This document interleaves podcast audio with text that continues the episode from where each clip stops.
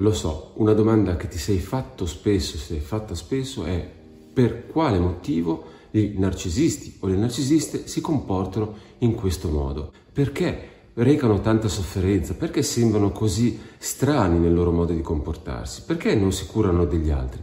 Ma quali obiettivi hanno nella vita reali? Cercheremo di svelare quali sono i tre obiettivi principali che guidano il comportamento di una persona con un disturbo di personalità narcisistico.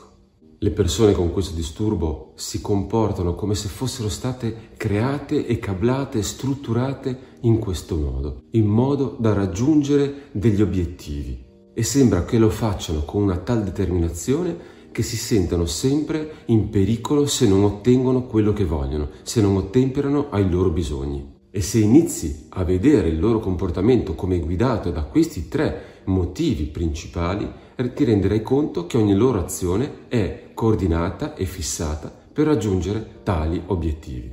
Ti sei chiesto o chiesta se ti amano veramente? Non lo so quello che è sicuro è che useranno il modo di amarti, il loro, tra virgolette, amore, per conquistarti, lo faranno per ottenere e comunque raggiungere i loro obiettivi.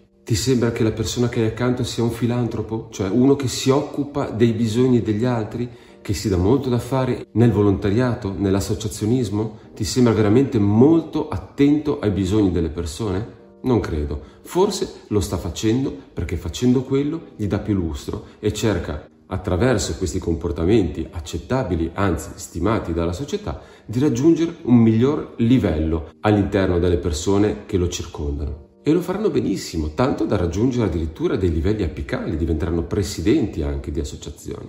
Ma questo sarà solo per incensare e coltivare i loro obiettivi primari. Pensi che vogliano essere tuoi amici perché hanno riconosciuto in te delle qualità particolari, perché in fondo nella tua professione sei una persona che conta e loro apprezzano questo tuo modo di comportarti e di essere un professionista? Nulla di tutto ciò. Probabilmente hanno bisogno di far sapere a qualcuno che un loro amico è quel professionista che sa fare quella cosa, è quel famoso avvocato, è quel famoso medico che fa quel tipo di operazioni. Ma di sicuro tutto ciò che fanno non riguarda te. Non sono interessati a quello che provi, a quello che succede nella tua vita, a come potrebbero essere le ripercussioni nella tua vita, perché nel momento in cui sei al loro fianco e li aiuti a raggiungere i loro obiettivi principali, tu sarai una persona che conta nella loro vita. Ma se per raggiungere quegli obiettivi tu non contassi più, loro sarebbero pronti a metterti da parte, a schiacciarti per poter passare e raggiungerli.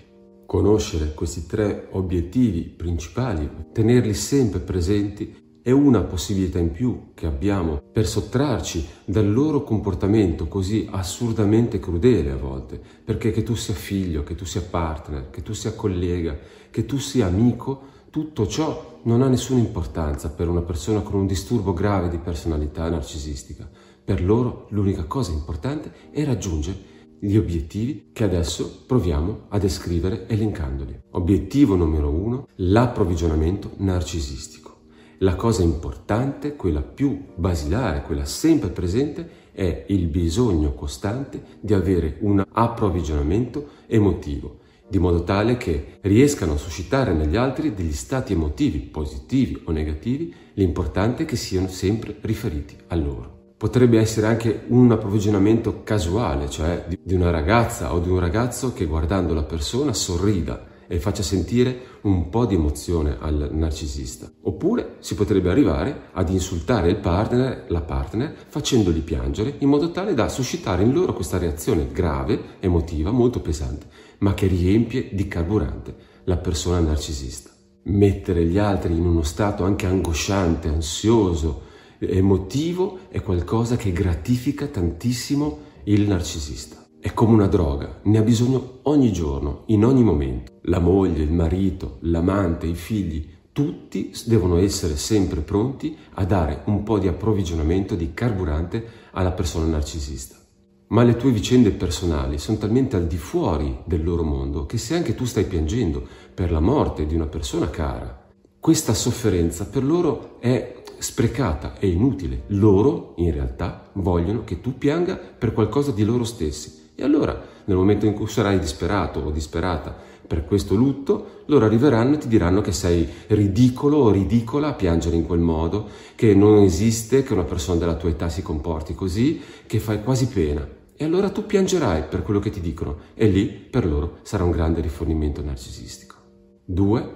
L'importante è continuare la costruzione della propria facciata, del proprio falso sé. È quell'immagine che i narcisisti vorrebbero dare al mondo, quella immagine delle persone di successo, inattaccabili, inespugnabili, che hanno sempre il potere nella relazione. E questo per nascondere la loro fragilità, quel pozzo oscuro interno che loro odiano profondamente, di cui sono terrorizzati, quella fragilità che loro temono più di ogni altra cosa. E allora la maggior parte del loro carburante la useranno per poter mantenere questa struttura e cercheranno di prendere da tutti qualcosa che gli sembra che abbia successo. Che ne so, le conoscenze in materia di ristoranti, da sapere comunque sempre dire qual è il ristorante migliore di quella zona in cui sei capitato. Il successo professionale di un amico, di un avvocato, come dicevamo, di un medico, potrebbe diventare anche quello parte della loro facciata, di quello che vogliono far sapere che hanno degli amici che contano. L'abilità, la capacità di studio o sportiva dei propri figli diventa anche questo un pezzo importante. E quindi le persone che incontrano saranno sempre suddivise tra persone che riescono a dargli qualcosa che possa essere utile alla loro facciata o persone che invece sono influenti, che non hanno nessun tipo di qualità socialmente accettabili, che non hanno nulla per cui spiccano e quindi sono persone perfettamente inutili. Terzo obiettivo sono i benefici secondari. Sei una persona ricca che può ospitare qualcuno, hai delle buone conoscenze sociali, eh, Conosci persone che possono inserire qualcun altro all'interno di una carriera politica o di lavoro? Hai l'automobile? Conosci gente famosa? Sai mettere a posto molte cose all'interno di una casa? Hai una buona manualità? Sei molto generoso o generosa? Sei sempre disponibile per aiutare? Sei benestante? Allora hai molto da dare a un narcisista e il narcisista ti terrà molto in considerazione perché per lui è molto importante avere dei benefici secondari quelli che derivano dal conoscere o avere situazioni in cui può comunque riferirsi per poter prendere qualche cosa. Hai una bella casa in cui fai delle feste sempre molto popolari? Il narcisista cercherà di essere tuo amico per frequentarti e per poter beneficiare di quella casa. Hai un'automobile molto carina con cui andare in giro sembra che attiri l'attenzione? Bene, cercherà di farsi dare un passaggio ogni volta per mettersi in mostra. Hai degli amici famosi? Lo farà anche per quello e cercherà di venire in contatto con i tuoi amici per poter dare più lustro alla propria immagine. Anche perché il narcisista o la narcisista lo sanno che in fondo non hanno grandi capacità e potrebbero sempre aver bisogno di qualcun altro, perché non riescono a mantenere costantemente la loro facciata e quello che vorrebbero che fosse il loro falso sé. E se avessero bisogno di soldi, hanno bisogno della persona benestante accanto. E se avessero bisogno di un'automobile perché non riescono a pagare le rate, avrebbero bisogno anche in quel caso. E siccome frequentemente succede, avessero affiancato oltre ai problemi di narcisismo anche qualche dipendenza da sostanze o dal gioco, ancora di più avrebbero bisogno di avere accanto persone pronte a dargli del sostegno economico per poterle superare. Potrebbe esserci anche un problema di salute, quindi non essere proprio indipendenti da quel punto di vista. E allora cosa c'è di meglio che avere accanto una persona che è molto premurosa ed è sempre capace di farsi in quattro per gli altri? Sembra un elenco un po' spietato di qualità e di caratteristiche da parte delle persone con questo disturbo di personalità.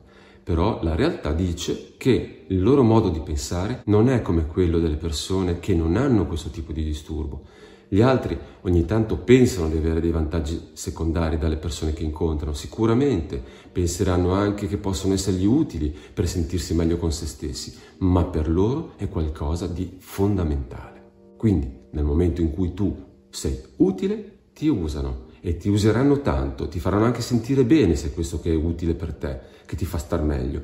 E quando non sarai più utile, ti scarteranno e tu ti chiederai il perché, ma perché loro ragionano solo su questi tre obiettivi. Ricordiamoci.